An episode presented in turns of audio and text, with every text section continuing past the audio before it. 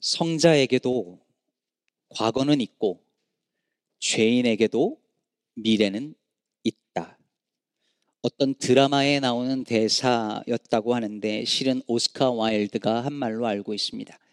성자에게도 과거는 있고 죄인에게도 미래는 있다. Every saint has a past and every sinner has a future.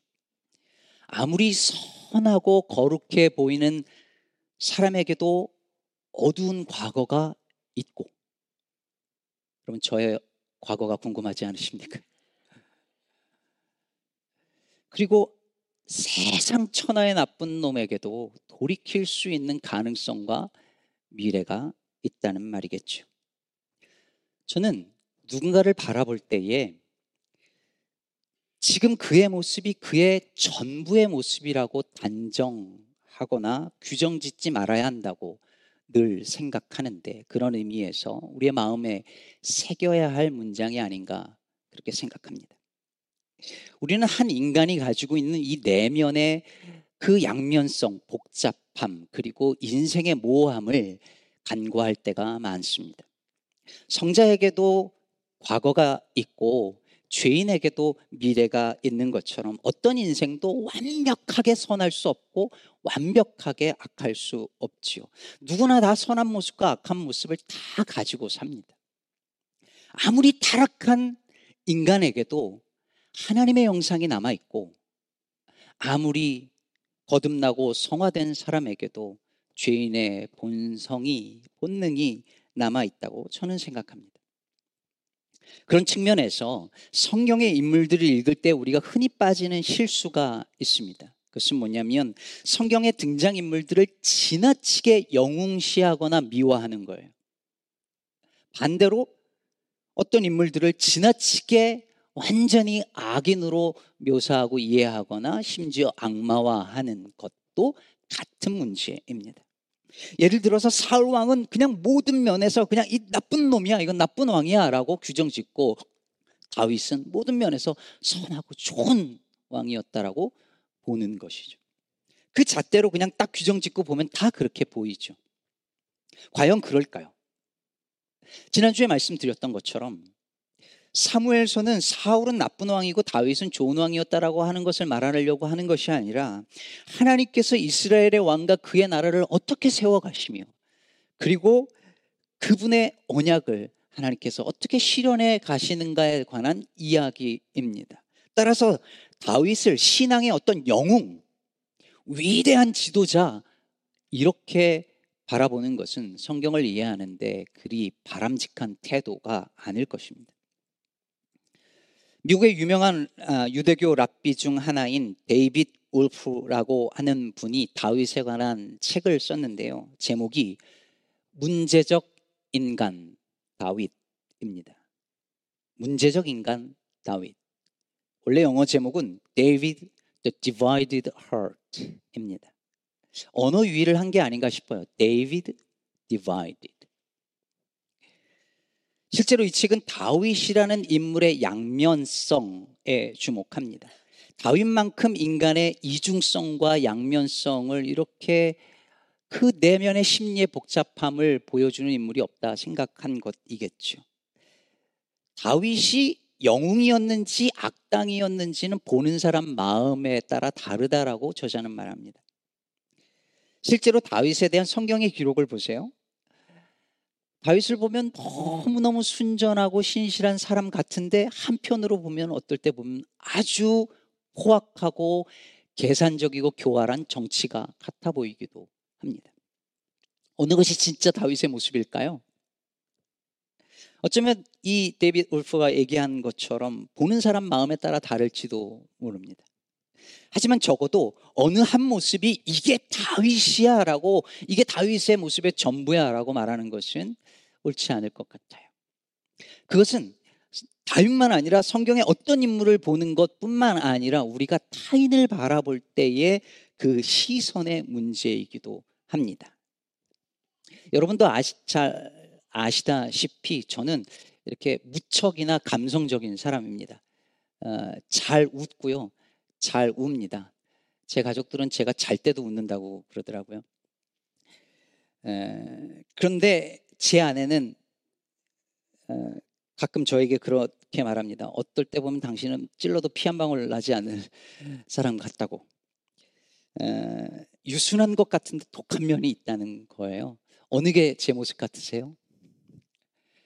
둘다다 있어요. 둘만 있는 게 아니라 여러 모습이 있습니다. 내 안에 내가 너무 많습니다. 모든 사람이 이런 양면성과 이중성을 다 가지고 있습니다. 그래서 저는 사람을 대할 때, 그리고 성경 속의 사람을 대할 때, 이런 시선이 매우 중요하다고 생각합니다. 그런 의미에서 오늘 본문 1절은 참 여러 가지 많은 생각을 하게 만드는 구절입니다. 여러분 다시 한번 1절을 읽어보겠습니다. 사울의 집과 다윗의 집 사이에 전쟁이 오래매 다윗은 점점 강하여 가고 사울의 집은 점점 약하여 가니라. 여기서 사울의 집은 여러분 사울이 죽었잖아요. 사울이 죽었지만 죽고 난 후에 그의 아들이었던 이스보셋을 중심으로 모인 사울의 세력, 그 아직도 다 없어지지 않은 사울 왕좌, 그 정권을 말하는 것이죠. 물론 실제 권력은 사울의 군대 장관이었던 아브네, 아브넬에게 있었지만 말입니다. 그렇게 다윗을 괴롭히던 사울이 죽었는데 끝이 아니었단 얘기인 거죠. 사울의 집, 사울의 정권이 아직도 남아서 다윗의 집과 전쟁이 있었는데 성경은 오늘 뭐라고 이야기를 하냐면 그 전쟁이 오래 지속되었다 이렇게 이야기를 하고 있습니다. 다 사울이 죽으면 자동으로 이제 다윗은 왕이 될 줄 알았는데 끝이 아니었어요. 아직도 전쟁이 이어집니다. 기다려야 했습니다. 여러분, 역사는 그렇게 쉽게 바뀌지 않습니다. 그런데 그렇게 역사가 쉽게 바뀌지 않는 것 같고 전쟁이 오래 지속되어지고 있는데 성경은 그 와중에 분명하게 증언합니다. 다윗은 점점 강하여 가고 사울의 집은 점점 약하여 가니라. 전쟁이 오래 지속되고 여러분 2장에서 4장을 보세요. 계속해서 전쟁이 벌어지면서 그 안에 온갖 권모 술수와 배신과 폭력과 살인과 전쟁이 계속해서 난무하고 역사는 전혀 바뀌는 것 같지 않은 그 상황이지만 하나님은 그 안에서 다윗을 통해 이스라엘을 그분의 나라로 만들고자 하시는 하나님의 일을 지속하고 계셨던 것입니다. 그러므로 다윗이 점점 강하여 가고 마침내 이스라엘의 왕이 된 것은 전적으로 하나님의 선물이었습니다. 여기에는 의심의 여지가 없습니다. 성경은 분명히 그것을 증언하고 있습니다. 그런데 오늘 본문은 다윗이 점점 강하여졌다라고 하는 그 말을 하면서 묘한 분위기를 풍깁니다. 다윗이 강하여졌다라고 1절에서 말하고 2절에서 5절에 다윗의 아내들과 자식 들, 아들들의 명단을 우리에게 소개합니다.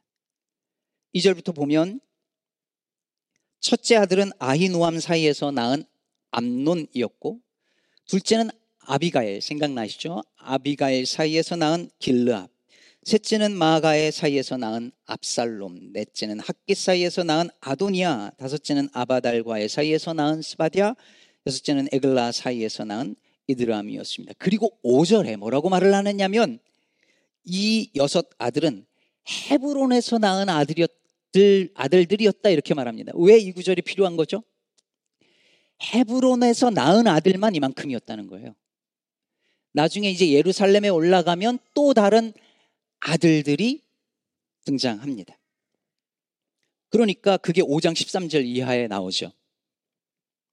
예루살렘 가가지고 더 많은 아내들과 그리고 첩들과 자식들을 낳았다는 거예요. 여러분, 다윗은 정략 결혼을 했습니다.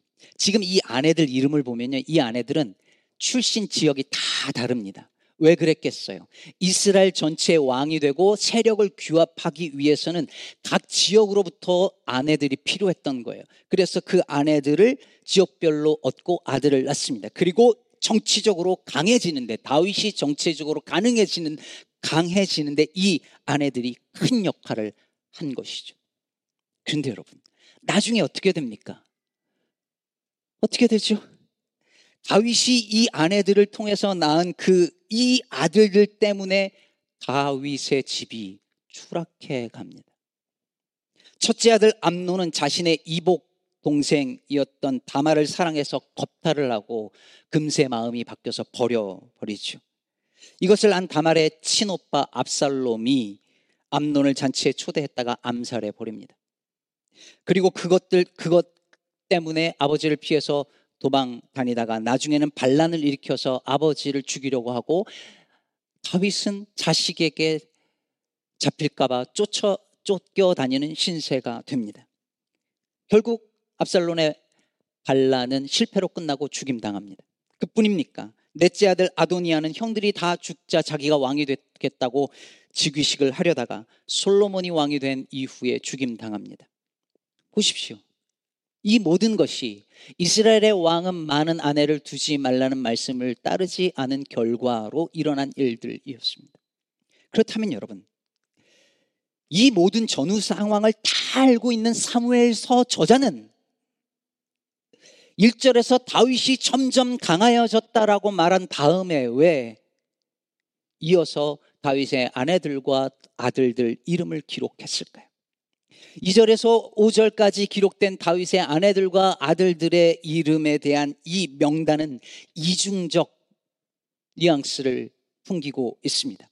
다윗이 점점 강하여졌다라고 하는 것을 이 명단이 증거로서 보여주는 동시에 결국 다윗의 집이 이 아들들로 말미암아 쇠락의 길로 갈 것이라는 것을 암시하고 있는 것이죠.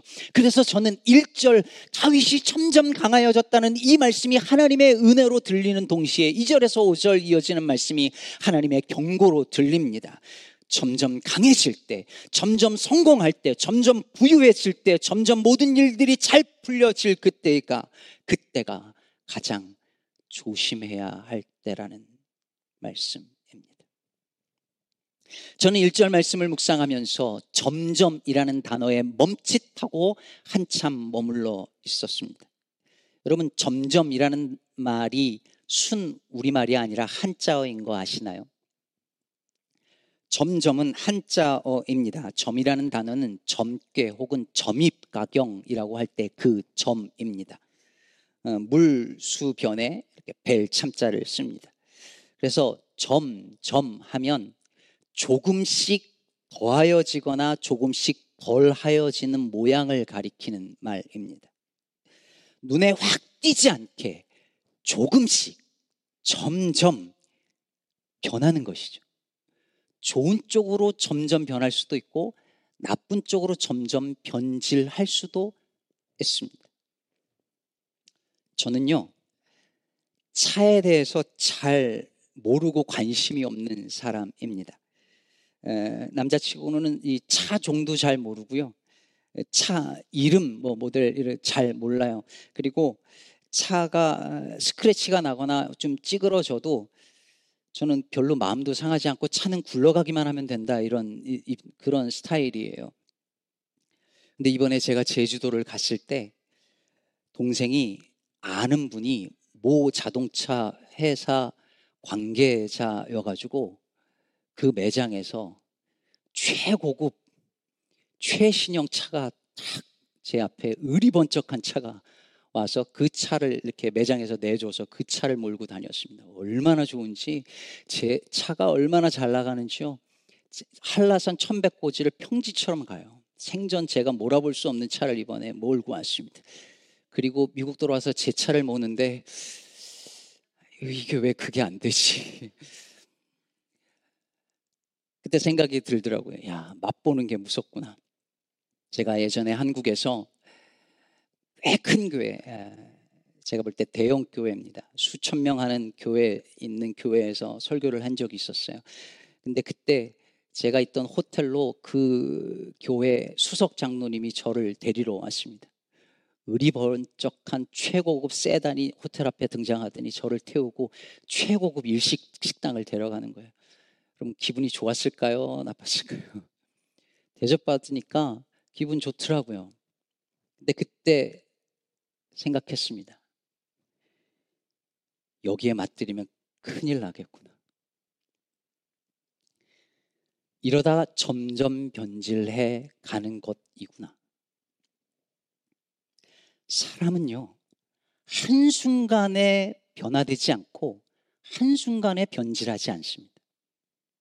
대부분의 사람들은 점점 변해갑니다. 신학생 시절 그토록 순수하고 열정이 넘치던 그분들이 어느 날 갑자기 그렇게 변질된 것이 아니라 본인도 모를 만큼 조금씩 점점 변해간 것을 저는 수도 없이 보았습니다.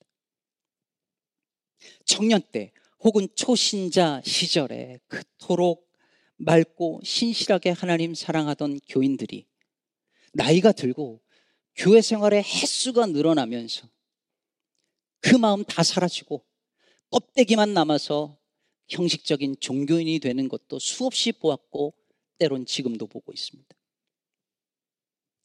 오늘 1절에서 다윗이 점점 강하여지고 사울의 집이 점점 약하여졌다라고 말할 때 점점 뭐해 가다라고 번역된 히브리어 단어 할락은 걷다라는 뜻을 가진 단어입니다. 걷는다는 것은 한 걸음 한 걸음 앞으로 나아가는 것이죠. 그 눈에 띄지 않는 한 걸음 한 걸음이 모여 인생의 길이 만들어지고 여정이 완성되는 것입니다. 다윗이 강하여진 것은 어느 한순간에 일어난 일이 아니라 이 고난의 끝이 있을까 생각하면서 지난하고 힘든 길을 한 걸음 한 걸음 걸으면서 얻게 된 하나님의 선물이었습니다. 그런데 그렇게 자신도 모를 만큼 점점 강하여질 때에 다윗은 깨달아 알았어야 했습니다. 그때가 가장 위험한 순간이라는 사실 말입니다. 오늘날 전 세계 경제 성장률이 연평균 3%라고 합니다. 세계 경제는 점점 성장하고 있고 모든 세계 국가들은 경제 성장이라는 목표를 이게 옳으냐 그르냐를 의심하지 않고 달려가고 있습니다. 문제는 경제 성장이 이루어지려면 그만큼의 에너지와 자원이 필요하다는 데 있습니다. 그것은 고스란히 지구 생태계의 위협과 재앙이 될 것은 불보듯 뻔한 일입니다. 그래서 우리나라 초대 국립기상과학원 원장이었던 조, 전호 교수는 말하기를 경제 성장과 탄소 중립은 동시에 달성하는 것이 불가능하다고 말합니다. 경제 성장을 하면 탄소 중립을 중립을 이루는 건 안 되는 것이고 탄소 중립을 통해서 생태계를 회복하려면 경제 성장은 멈추어야지 이 둘을 동시에 이루는 것은 과학자가 말하기를 기후학자가 말하기를 그건 불가능하다는 거예요. 이분이 말하기를 생명이라는 것은 기본적으로 속성상 성장하지만 동시에 스스로 성장하려고 하는 메커니즘을 같이 가지고 작동한다라고 말합니다. 예를 들면 아이는 성장하죠. 근데 아이가 계속 성장하면 어떻게 되겠어요? 아이는 성장하지만 어느 정도 지나면 그 성장을 균형 있게 이루어야 합니다. 농작물이 다 자라면 어떻게 해야 돼요? 베어내고 추수를 해야 됩니다. 이것이 생명이 자라고 성숙해 가는 방식입니다. 그런데 계속 성장과 팽창을 하면 세포가 스스로 계속 복주해된 암처럼 결국 죽음에 이른다는 말입니다. 결국 인간들이 계속적으로 경제 성장과 성장 성장을 추구하다 보면 우리 인간들은 자신들이 서 있는 기반 자체를 갉아먹으면서 우리 모두가 다 파멸에 이르게 된다는 뜻이겠죠. 우리 사회는 점점 나라가 부해지고 강해지는 그렇게 해서 경제가 성장해지고 있는 그, 그 어느 시점에는 우리는 깨달아 알았어야 했습니다. 사람들이 생명을 경시하고 욕망을 부추길 때에 여러분 부자 되세요 하라는 광고가 TV에서 버젓이 나올 때에 교회마저 성경적 부자 되기 있단 것을 가르칠 때에 아이들이 일론 머스크와 제프 베이조스는 알면서 제비꽃과 수선화의 이름 모른다는 것을 알았을 때 그때 깨달아야 했습니다. 우리가 이미 선을 넘었구나. 여러분 이제라도 돌이켜 점점 강해지고 성장하는 것이 우리의 목표가 아니라 탈성장을 외치고 약함의 신학을 추구해야 살 길이 열릴 것입니다. 말씀을 정리하겠습니다. 다윗이 점점 강하여 가니라 이 말은 지금까지 보았던 것처럼 이중적인 뉘앙스를 풍기는 말입니다. 무엇보다 처천한 목동이었던 다윗을 하나님께서 선택하시고 강하게 하시고 왕으로 삼으신 것은 하나님의 놀라운 은혜와 섭리를 보여주는 것이죠. 그러나 동시에 바로 그 다윗의 강함이 다윗의 이어질 범죄와 다윗의 집안의 쇠락을 야기했다는 사실 또한 암시하고 있습니다. 설교 서두에서 말한 것처럼 다윗은 이런 사람이다 딱 잘라 말하기 어려운 복잡한 인물입니다. 다윗만 그런 것이 아니라 저도 그렇고 여러분도 그렇습니다. 우리 다 이중성과 양면성을 가지고 삽니다. 그래서 사랑하는 여러분, 그래서 정말 중요한 것이 무엇이냐면 무엇을 지향하며 살 것인가 하는 문제입니다. 내 안에 하나님의 말씀대로 정말 살고 싶은 열망이 있어요. 그런데 동시에 세상에서 성공하고 돈 잘 벌고 뭔가 편하게 살고 싶은 그런 야망과 욕망도 동시에 있습니다. 여러분 이것이 우리 안에 다 있어요. 아닙니까? 아닌 사람이 있습니까? 우리가 다 있습니다. 이것을 부인할 필요도 없습니다. 인정해야 합니다. 그러나 사랑하는 성도 여러분, 우리 모두가 다 이중성과 이런 양면성을 지니고 있지만 무엇을 지향하며 살 것인가는 명확해야 합니다. 여러분, 점점 어떤 모습이 되어 가기를 원하십니까?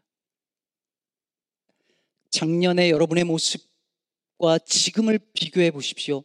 점점 어떻게 변했습니까? 여러분, 육체도 그렇게 되잖아요. 여러분, 작년 사진 보세요. 올해 모습 보세요. 나도 모르게 점점 변했잖아요. 육체만 그런 것이 아니라 우리의 성품도, 우리의 믿음도, 우리의 영혼도 마찬가지입니다. 우리는 점점 어떠한 모습을 향해 나아가고 있습니다.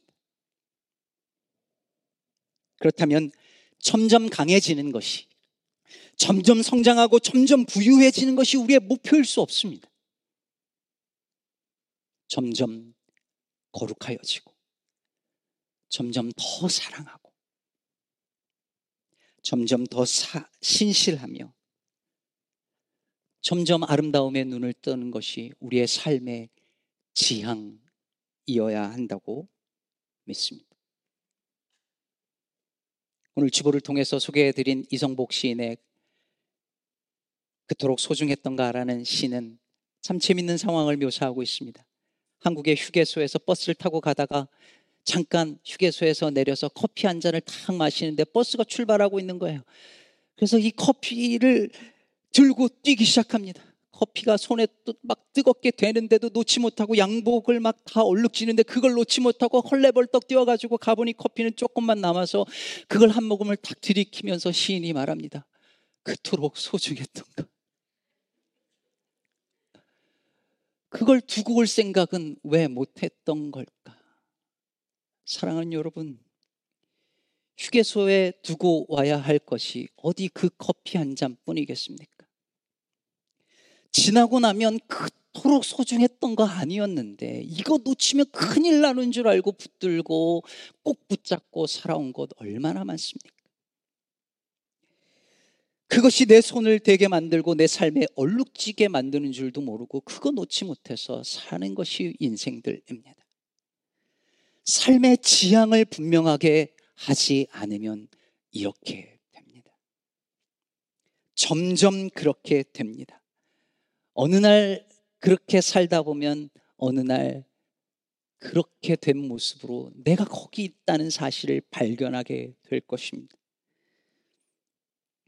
그러니 사랑하는 성도 여러분, 무엇이 정말 소중한 것인지를 깨닫고 사는 저와 여러분 되시길 바랍니다. 먼저 그의 나라와 의를 구하며 지향해야 할 그리스도인의 삶의 모습을 마음에 늘 새기고 점점 더 주님과 가까워지고 점점 더 이웃을 사랑하고 창조 세계의 이 아름다움에 점점 눈을 떠 가며 그러다 한 걸음 한 걸음 걷다 주님 만나는 날 어느새 주님 닮아 있는 우리 모두가 되기를 우리 주 예수 그리스도의 이름으로 축복합니다.